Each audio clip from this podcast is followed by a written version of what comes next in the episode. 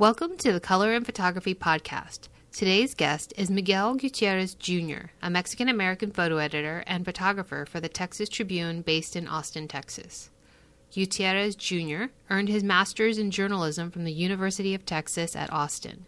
He has worked as a video and multimedia producer at the Office of the New York Attorney General, a video production fellow at Brave New Films in Los Angeles, a multimedia journalist for K U T X News in Austin.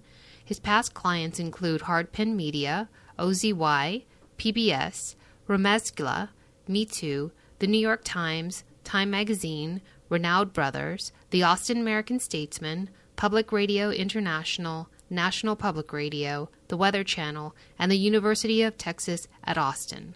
Please welcome Miguel Gutierrez Junior Hi, Miguel. Hi, how are you? I'm good. How are you doing today?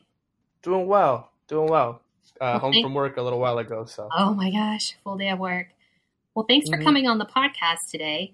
Um, could you introduce everyone to how you got into photography? Yeah. So um, photography for me was actually kind of a, a long process. When I was younger, I really, really enjoyed photo books and enjoyed um, going to photo exhibitions, but I never shot. I never, th- I guess I never thought that I could shoot, or I just never really kind of played with it the way, um, engaged with it the way that like I do now.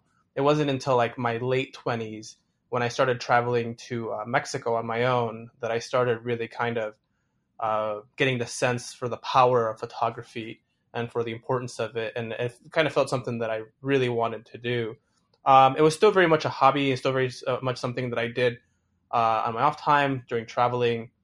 Um, I was kind of present in the in the moment um, in Chicago when a lot of undocumented youth were coming out. Um, and so I have a lot of photos from that moment, from that time. Um, and that kind of just kind of spurred me more to think about kind of uh, photography as, uh, you know, as a historical tool, as a documenting tool.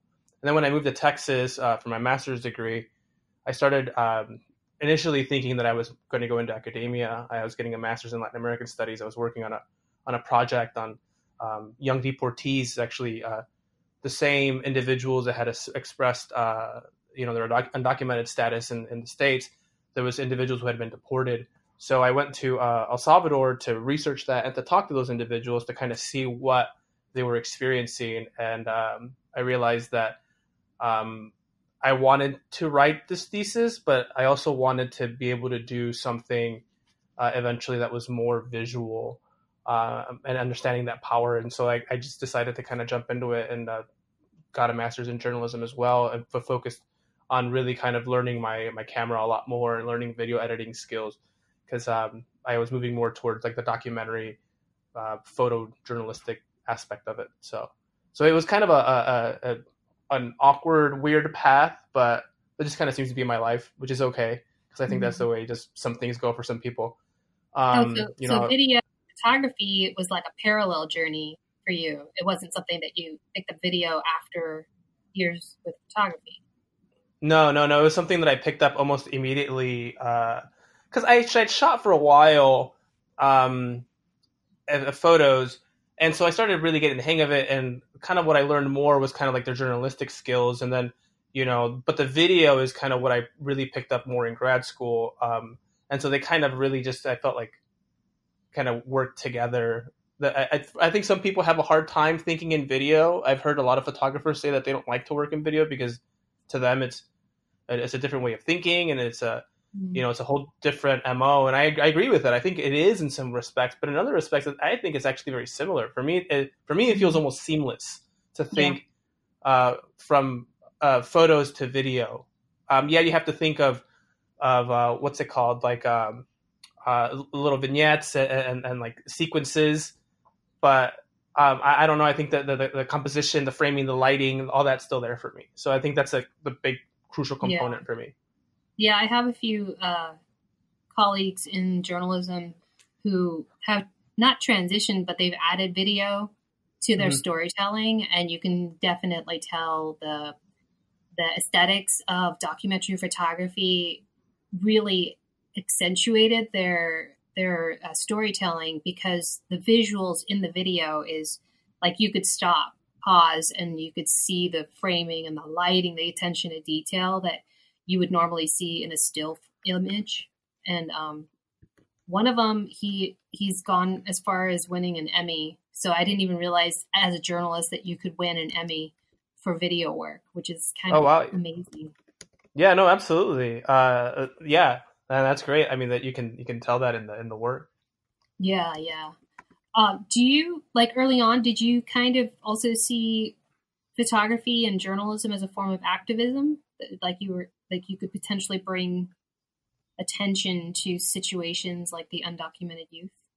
Oh, absolutely. Yeah, I think journalism is very much a form of, it's a, a, a civic, a duty. It's like a civic, you know, project. I, um, and I think there's definitely some elements of activism in there. Um, I don't subscribe to the idea of this like new view from nowhere kind of objectivity. This kind of, you know, I feel like it's kind of antiquated. I think we all come with subjectivities. We all come from angles. We all come from where we come from, and we can't help that. Um, I think what we need to do is to have newsrooms that differ, that reflect those diverse voices. So then it, like, like a prism, you know, you have all these different wavelengths coming out, and an output is, you know, something that's kind of maybe more towards objectivity, but not uh, without denying kind of like where you come from. It doesn't mean that, you know, you shouldn't be fair in your reporting, or you shouldn't like be aware of maybe, you know, if you're leaning a little bit to one end. Um, I think it's good to be aware of those things and to kind of give people a fair shot to kind of explain themselves and to to to, to tell their stories. But, yeah. you know, being a being the son of, of immigrants, uh, working class immigrants who work in factories, I mean, yeah, you know, I I approach those topics differently. You know, I think about who's who's getting the upper hand here, um, who's profiting off of who, you know, who's being uh, you know subjected to certain situations and who's not. So I think yeah. you know to, to to to to think that we can remove ourselves from that, or that, that those things don't influence us. You know, or, or, or someone who has a, you know who grew up really waspy with a lot of money, you mm-hmm. know, uh, upper class. It's like how do you. It, to think that doesn't influence the way you approach a, a subject or the way you write something um, is ridiculous, I think. Yeah.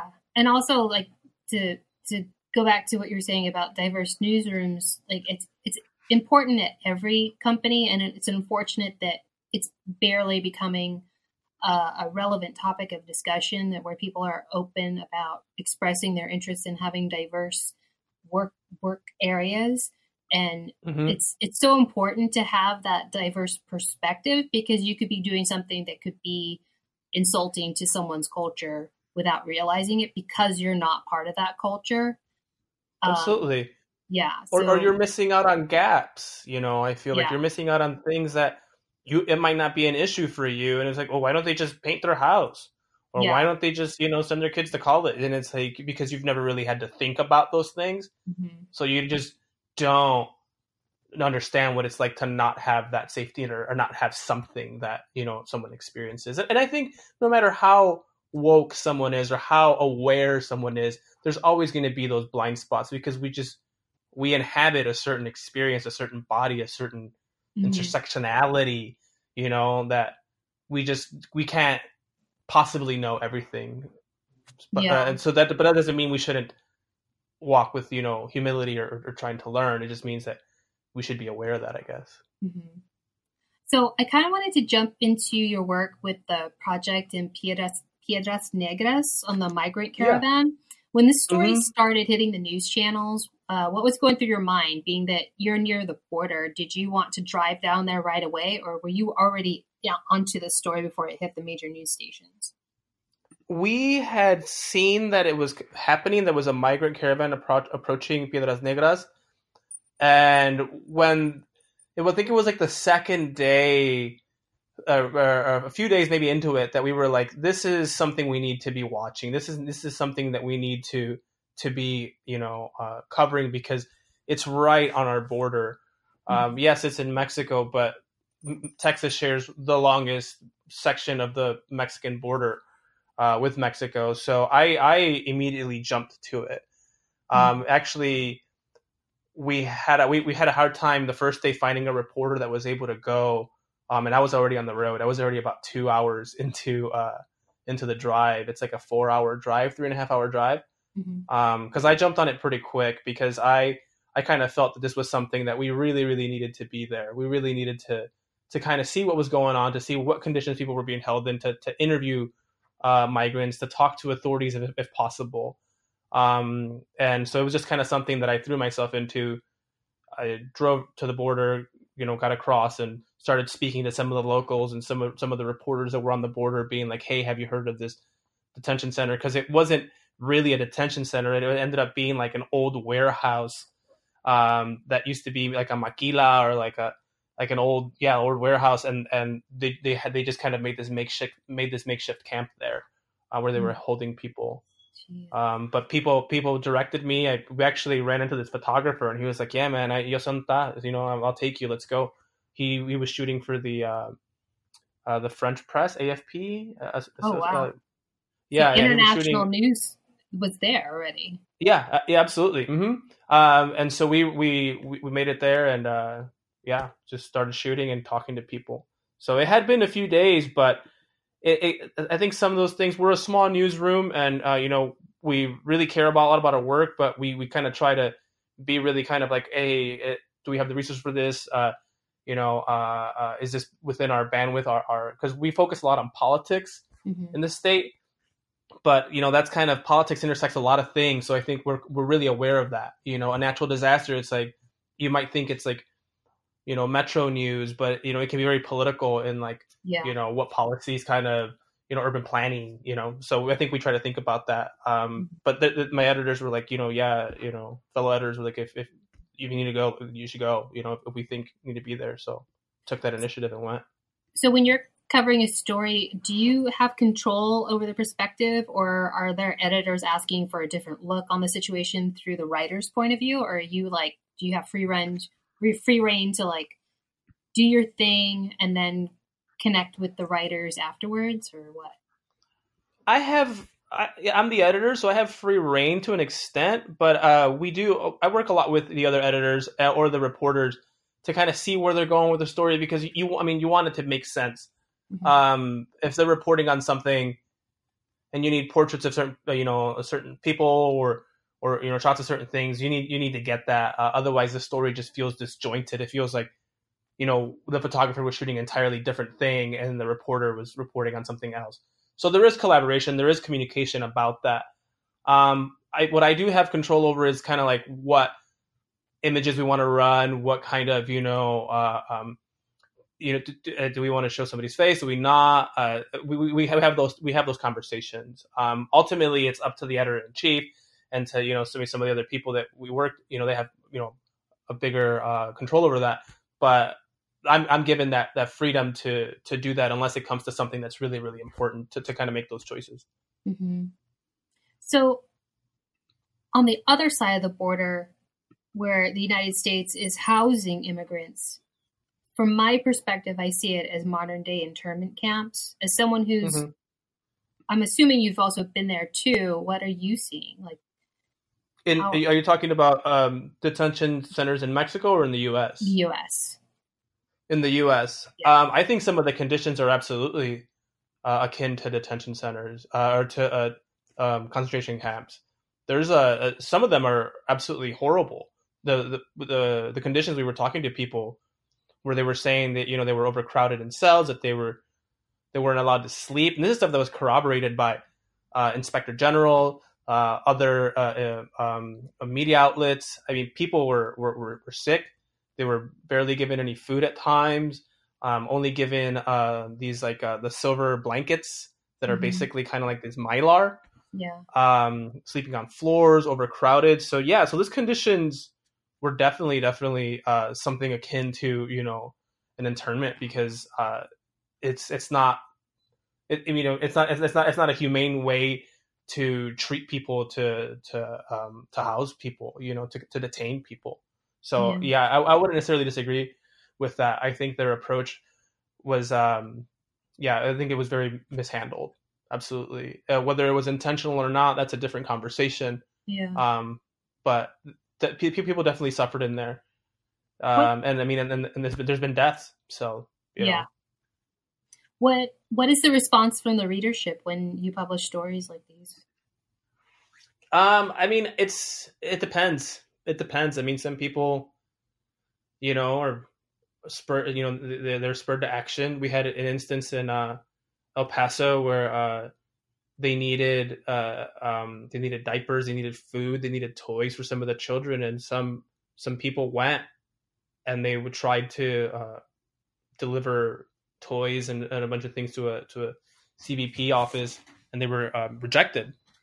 And some people just dig in their feet, you know, some people just get them out of here, lock them up, Jeez. You know, the usual rhetoric about migrants. So it just, I think it just depends. And Texas is, you know, still very conservative. And so you, you, you will see some of that. Absolutely. Yeah. So, on that topic, but, I've been hearing things in the news that Texas is becoming a purple state. So have you felt that change and or seen the state lean more blue? Uh, we've seen it in some of the elections, yeah, and uh, the fact that I think the, the, the Democratic Party is starting to, maybe in some of the races where they wouldn't have, um, where they wouldn't have challenged incumbents or they wouldn't have challenged certain uh, certain seats, they're they're starting to do that. So I think they're they're they're definitely feeling that sense. I think the the close uh, election between Beto and Ted Cruz, mm-hmm. I think, really kind of woke Uh, people up in the state to, I mean, I think some people knew it, but the ones who maybe who didn't, that, you know, that there's a possibility for them to, to kind of gain some ground. So, so I, I yeah, I think there's a lot of, it's a very interesting time to be in Texas, I think, as a, as a, as a, as a journalist, as a visual journalist, because there's just so much going on. Texas yeah. is a very interesting state to me. Yeah. I lived in San Antonio and Fort Worth, and I, I really loved San Antonio. Like, it's like, oh yeah, San Antonio is great. If I could retire there, I, I always tell people that I'll, I'm going to retire there one day, because it's like country and city and art world, and it's like San Antonio. Yeah, yeah, you better buy a house quick, because it's uh, really it's, this whole air, this whole area is just becoming. Oh yeah, I mean Austin, the growth. They're saying that the Austin San Antonio sector is going to become kind of like what Fort Worth, um, Dallas is. So. Oh man. Yeah, there's a lot of density, a lot of growth happening in the state. What do you uh, what do you think twenty twenty is going to bring politically for your state? Do you have any perspective? Um, I'm not really sure. I mean, I think it's going to be a tough. I think it's going to be a tough race. I think Texas is going to be an important state. We're we're already seeing that. I mean, a lot of presidential candidates have been to to Texas recently. We've had a lot. We've had a good amount of forums in Houston and mm-hmm. Dallas. Elizabeth Warren was just in um, in Austin. Uh, Julian Castro, uh, Julian, Julian Castro's been here a couple times already. Uh, Cory Booker was here, so I think I think the state is I think is going to be a contentious state. I think maybe a little more so than than maybe it, it has been. Um, so yeah, so I think I think it's going to be an interesting time. It's going to be an interesting interesting time to be at the Texas Tribune and covering politics because of it. From your experience with video, do you see it as a necessary tool for working in newspapers? Um, I think it depends. I think it depends on what. Uh, I, I do think newspapers are, and, and media outlets should have video. I think absolutely they do. But as a, an, an individual, I think it just depends if that's a skill set the person a person feels that they they need. Um, for me, I think it's important. Um, I don't. I think photo, to just have a photo skill, I think I would just, I would be doing myself a disservice, um, because there's times when I've been out on the border with, uh, with our reporters, particularly Jay Root, mostly recently, um, where we need video or we have this idea like, hey, this would make a great video. And just having that skill and being able to do that, being able to produce that uh, is, has been really, really helpful. Otherwise we'd have to outsource it. You'd have to hire someone. Um, we'd have to wait, you know, maybe even if you shot the footage, you'd have to get it back to Austin and have the multimedia team produce it. And then that could take, you know, a day or two. Um, but we would be on the border and, it, and it'd be like, you know, shooting some pictures and it'd be like, hey, you think we can make a video out of this? It's like, yeah, let's do it. Switch gears. And all of a sudden, you know, we're shooting, we're shooting a video and later that night we're producing it and we have something, you know, by, by the next day. Mm-hmm. And I think that's really, really helpful for, for me, for my reporting. um, and for, for our reporting, I think, as a as a digital outlet. Um, so, yeah, I think it just depends on on, on an individual. But I, I, I know some people that have been talking about getting into video for years, like, oh, I should really learn video. And it's like, yeah, it's been about five years, you know, like, you know, you, I, I, for me, I, I think it's it's good to kind of stay up with those things and kind of, because the industry changes fast. Yeah. And with all the with all the job cuts and the and the way, you know, the uh, journalism uh, with the contraction of it as an industry, I think mm-hmm. the more appealing you can make yourself, the better. Yeah. Do you, for what it's worth? Do you think an amalgamation of video and print is the future of journalism? Um, like online? Yeah. Yeah. Either way, I mean, I mean, there are publications that are now going completely online. Right. No, absolutely. I mean, we're completely online. We we have no, there's no, there's no Texas Tribune newspaper. Oh, wow. all, all, all, our stuff is all online. It's only digital.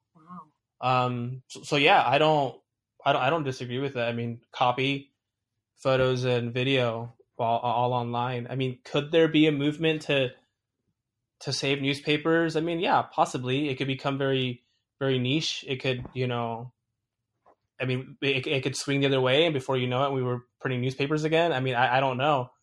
Um, but I do think if you're going to think digitally, you, you definitely need video, and you're, and you're, you're always going to have copy. I think people always are going to have to read. It's, it's like, you know, the best way to digest, one of the best ways to digest a, a lot of information. Uh-huh. So as an online only publication, how do you know if you're reaching your readers? Are you just looking at analytics? Metrics. Yeah. Oh, really? Yeah. All the analytic, all the analytic, um, analytic stuff. We have um, a like audience team, which that's, that's, that's their job. They, they, do all their alchemy, whatever it is, yeah. to see how many hits, how many views, how, uh, what, what engagement is like, who's sharing on Twitter, um, Instagram, Facebook, you know, our website, uh, everything like that. So yeah, we, we have teams that measure all of that to a team that, that measures all of that to kind of see, to gauge where, where we're going and, wow. you know, yeah. So, and we, we have meeting, you know, we regularly every week we'll have a meeting where we kind of talk about, you know, what's, what was the breakout story? You know, what story did really well? You know, how could we have optimized, you know, this S E O headline mm-hmm. or, you know, whatever, you know? Um, yeah. So we, we kind of really look and look, look into that all the time to kind of see what, um, what, what's working. Um, the Texas, the, the Texas Tribune, I feel fortunate, very fortunate to be at this place because it's, I think it's a, it's definitely a new model in a world of journalism that right now that's kind of very unstable and a, a model that works, uh, that at least is working now. Um, our newsroom is growing. Uh, we've hired more people. We have a lot of fellows and um, we're not kind of experiencing a lot of the downsizing that some of the local newspapers in the region are. So we we feel very fortunate for that, um, and I think it has to do a lot with kind of diving into this um, so when you, digital model. So when you look at the demographics and you notice like, hey, there's an entire section of like a community that is not even connecting with you, do you then make strides to do more stories based on that area, do outreach to get them, to make them aware of your presence?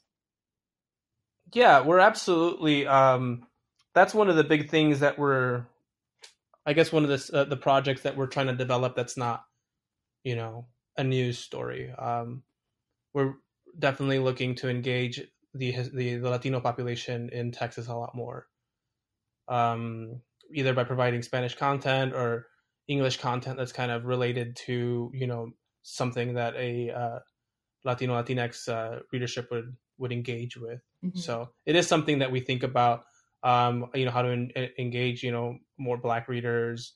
Um, yeah, you know, it, it just kind of to be more diverse. So it's not, and and, and people, I think, and uh, the public in general, because I think when the Tribune started, it was very much kind of very policy oriented and kind of almost like you had to be a, a, a like a, like a political junkie in a way. You know, you had to really kind of know the ins and outs because it was very much focused on that. But they've done a really good job of broadening, you know, the reporting to kind of reflect, okay, so we have this policy. What does it do? Who does it affect? You know, mm-hmm. um, and how can we explain that to readers in a way that's accessible? So we do a lot of, we do things like our like um, textplainers and things that are kind of ways to present our journalism to people in a way that's, you know, smart, but accessible, you know? Mm-hmm. So the, there is, there is definitely a push to kind of, to grow that, because we understand that that's a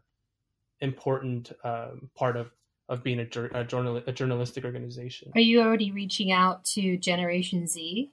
Uh, that I'm not sure. That would, I think that would have to answer the, the audience team, but yeah. I feel like the way being on social media and like the way we create stories and the way we try to think of, you know, Instagram and, and Twitter, and that's where a lot of millennials and Generation Z are. Yeah. I think inherently we are, because we're digital, um, you know, and we think digital first, and, you know, our, our, our reporters and our news team uh, range in ages. So yeah. we, we, I think we're always thinking of that. Um, the organization's been around for ten years. This is actually the, the tenth year anniversary, will be in November. Hmm. Um, so from the beginning, I think they've been thinking of how, how to engage, you know, just uh, a digitally savvy audience, and some, some of the, some of that aren't, you know, but I just are, are online. Yeah. Uh, have you, you've heard of TikTok, right? Yeah, absolutely. Are you guys on TikTok? Like, are organizations allowed to be on TikTok? I, I'm sure they are. I mean, people, I mean, news organizations were on Snapchat and are on Snapchat. So I imagine they are, but I, I I don't know if that's something, that would be something that in, like our audience team would mm. deem if it's worth us investing or not. That's not yeah. something my, you know, I would shoot the video or maybe the photos, you know, but I think it's it's all video. So yeah, I don't I don't, I don't know what, mm. I don't know how that would add to our reporting. That would be something that they would have to engage with and not me. That's yeah, yeah. That's a. One last question. Mm-hmm. Uh, who on Instagram are you currently following? Whose work you're excited about? Who on Instagram am I currently following that I'm who? That's, uh, I tend to, I think I tend to follow hashtags more than I do um, a particular photographer right now. I mean, my influence in photographers are kind of broad, uh, but it's not like anyone in particular right now that I can think of. Um, Enrique Metinides. Well, what hashtags do you follow? Usually it's like, I, I really like, so I think my photography and what I like for work are kind of different. I, I feel like I tend to, mm. to gravitate to uh, hashtags that are about like kind of like ambient light, like the outdoors, mm. like uh, color, uh, sometimes textures. I really like textures. Like there's this picture of these dunes, and like, ha- like, you know, one side's lit and the other side's not. Um, maybe I think, and it happens, I think it's happened recently. And I think maybe it has to do because I shoot a lot of socially oriented photojournalistic, like documentary style work that I don't necessarily always want to engage with it. You know, I feel like yeah, I want to look at a, need a break. Yeah. I want to look at a landscape. I want to look at some really pretty colors. I want to look at things that are, that are maybe a little more abstract. So if it's that like makes your sense. Visual parsley. Yeah. Yeah. I guess indeed. Yeah. Yeah, absolutely. Yeah. Um, but I think in photographers in general, it's just, it's individuals like uh, Tina Modotti, who was, you know, a Mexican American. I think she's actually of Italian descent, but lived in Mexico. Uh, she's actually not American. She's Mexican. Uh, moved to Mexico. Uh, photographer Juan Rulfo, uh, Gordon Parks, who's just amazing. Mm-hmm. Alessandra Sanguinetti, uh, I believe she's uh, American, but like of our, from Argentine, Argentine descent. Um, and then uh, Enrique Metinides, who used to be like this like Nota Roja photographer in Mexico, who just shot like all these like um, kind of gruesome but beautiful shots. Kind of, kind of like a kind of like Ouija in the United States, I guess. But. Oh, is that him? Wait, is he still alive? Enrique Metinides? He yeah. might be. Yeah, I, I mean, he was. Because I know he was born in like. Is he like Nacho Lopez? I don't see. Am I thinking about the same guy? I don't know. There's Nacho, Nacho Lopez. Nacho Lopez. Uh, yeah, there was one guy. I don't know if he's the same one that I'm thinking about. He might be the one. That might be the one that I was thinking about. Oh, I don't know Nacho Lopez. This is great. Yeah, because yeah, I've been doing a bit of research on mm-hmm. uh, photographers of color. Yeah. And uh, there was one guy, and he sounds like the one that you're describing, like Ouija. I was, yeah, Metinides. Yeah, that's it. Yeah, Enrique Metinides. Yeah. Yeah, that, this stuff is crazy. Oh, I love it. The, it's so gruesome, but I love the photo of the woman. I think she was an actress who got hit by a car on the intersection. I don't uh-huh. know if you know that one. And she's Adela, like, yeah. And she's like tangled in that pole, in the street pole. Yeah. But it, yeah. And the guy's about to place a, I think it's like a jacket or a cloth over her. Yeah. And she just looks like she's dreaming. I mean, it's just so surreal, and you wouldn't really know she's well, the, dead, and except for the mangled, yeah. you know. Well, the backstory with that photo is she had just come from getting her hair and nails done. Oh, so right. She looks like extra special, and it's like you could see her nails hanging over the pole, and like her hair is all beautiful. Yeah, no, absolutely. Uh, yeah, absolutely. Yeah, yeah. That's like part of like that's part of my podcast is like the historical photographers that uh-huh. nobody knows about, and um, yeah, I'm definitely gonna profile him. You should check he's out like one of my favorites. Yeah, no, he's yeah, he's great. I, yeah, Martinez is great. You should also check out Juan Rulfo. He wrote. He was a. He's better known as a writer. He wrote uh, El Llano en Llamas, um, which is I think the burning plain, the burning plains in Spanish. Um, and then he wrote mm-hmm. uh, Pedro Paramo. Uh, but he was also a photographer, and he, I love his photography because he, he just he takes these beautiful, beautiful pictures of the countryside, the Mexican countryside, and of uh, people that were living there, in a way that are just very like, just very beautiful. Like not, mm-hmm. they're not exploitative. There's nothing like, oh, look at this poverty. Look at this mess. Look at this, you know, whatever. They're just very much yeah. like, it's like, look at this period in time. And then he also shot a lot of movie sets, um, which were really cool because a lot of the, the outfits during that time in the cinema were kind of very like, um, not nationalistic in the sense of like, cu- like culturally, I guess is like culturally yeah. nationalistic, like, a lot of like kind of Mexican identity, I guess, um, like agaves and like sombreros and just like, you know, women in like really kind of pretty white dresses, floral, like mm-hmm. this kind of this very much his period in time that he was shooting it. Um, I just ordered his book, and that's kind of what I've been nerding out on, on mostly. Instagram sometimes just feels like cool. so much noise to me that it's yeah. kind of so hard to just kind of engage with it like thoughtfully, so I, I I tend to kind of buy photo books and follow photographers more like kind of like that than sometimes Instagram, because it's all just so curated sometimes it just makes my head hurt. Yeah, Instagram is uncurated. When I want to see somebody's thought-provoking work, I'll go to their website because I know that yeah. they spent time on that edit, whereas Instagram mm-hmm. is more like they're just working out that idea. And it's yeah. there to just see if what, you know, they want to see what the world thinks of it before they do something with it. Mm, that's a good approach. Yeah. Um, so where can our listeners find you online? Your website, Instagram, yeah. Twitter? Um, I'm online on my, my, I have a website. It's uh, w w w dot m gutierrez j r dot com. And then my Instagram handle is uh, at m. G U T J R. So it's like the fir- my first initial, the first three letters of my last name, and J R. Um, yeah, and that, I, I mean, for as much as I, you know, love and hate Instagram, I'm on it. Um, so I do update it frequently. I have, you know, I post things from trips and from any kind of reporting that I do. So um, it's kind of my main vehicle. I'm on Twitter, but I don't, I don't really tweet. It's not my, it's not my yeah. thing. I feel like I have enough with one social media account. Yeah, I'm pretty sure what you do t- tweet for work, right? Yeah, for the most part, it, it, it's related to work or something. And Instagram tends to be my little more personal hideout. Um, yeah. I've thought about making it private just to kind of keep up prying eyes, because sometimes I have opinions where maybe I shouldn't have too many opinions. Um, but or freedom personal of speech, things. Man. You know? Freedom of speech yeah. is there for a reason. No, for sure, for sure. Yeah. Um, but it's it's mostly it's it's where I where I engage the most with, with you know, with my work and putting it mm-hmm. out there and kind of having people see it and looking at other people's work. Do you um, with your personal work, do you ever think about pushing that to like a professional level, like doing exhibitions or anything like that? Um, I guess I have. It's not something I've have thought about too much.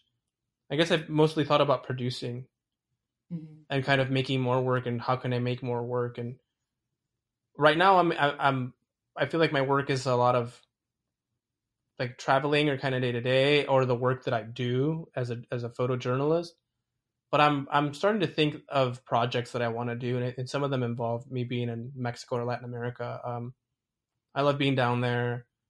I love shooting it. And I feel like there's things that, um, kind of are disappearing that I need to document. And so those are, those, those, those are the kind of the things that I'm thinking about right now. And I think if, if I created something like that, I think maybe I would push more to have that in an exhibition.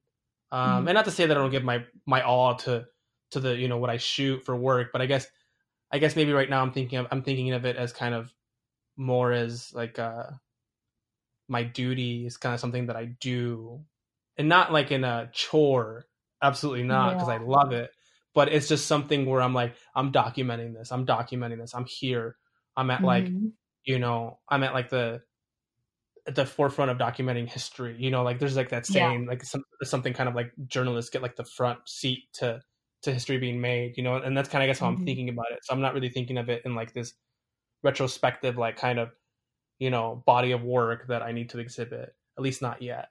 Um, yeah. But I think if I went into a project, I would go into it with that mentality. And so I am yeah. thinking of things like that, that I, you know, want to shoot. You know what might be fun for you? I've done it a, a couple of times and I do yearbooks. So like mm-hmm. every four years, I'll print a, just a single blurb book for myself. And I'll take all the photos that I probably wasn't paying much attention to, but I want to see it on a page, and I just get like a little linen book, and it's like a couple hundred pages of just pictures, and maybe I'll put captions, but um and then I just have them up on my shelf and I flip through them every now and then. But it, I I wanted a, for me photography is very like I get very attached to it, like not yeah. like they're my children, but like I just des- they deserve something more than to be ones and it- zeros. Instagram. And, no, absolutely. Yeah. I yeah.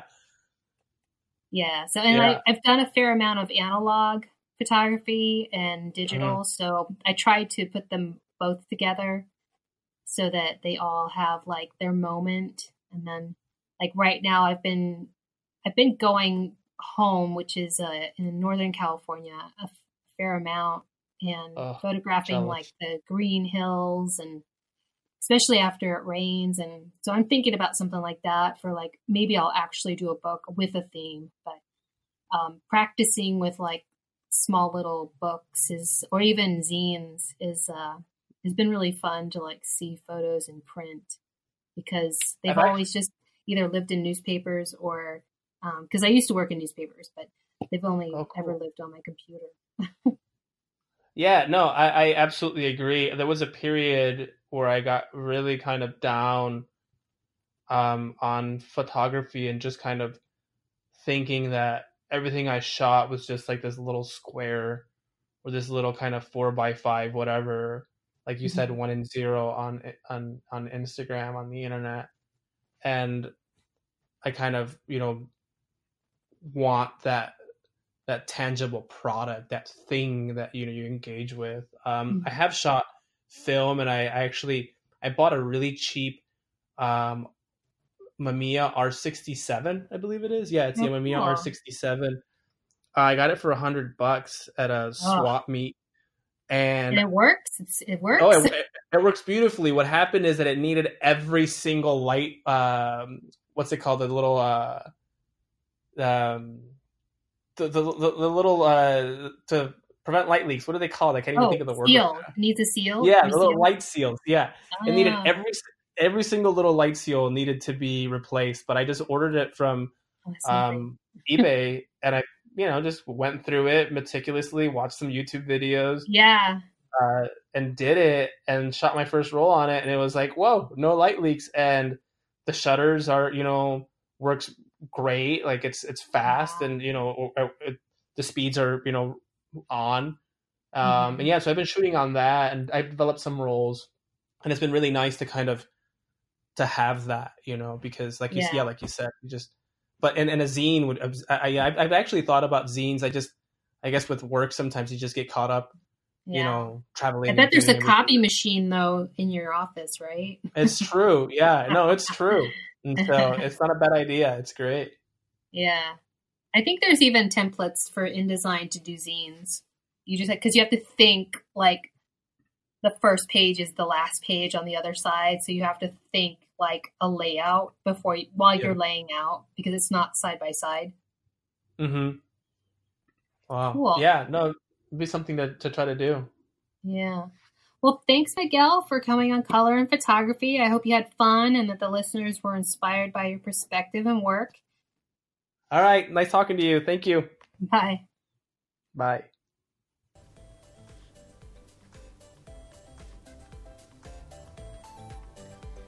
Thank you for listening to this episode of Color and Photography. Follow us on Instagram at Color and Photography to see some of the images we refer to in this podcast. And of course, subscribe so you don't miss our upcoming episodes and interviews on the diversity and uniqueness of photography from the past and the present. This podcast was produced and edited by Amy Santos, with music by Stefan Bode.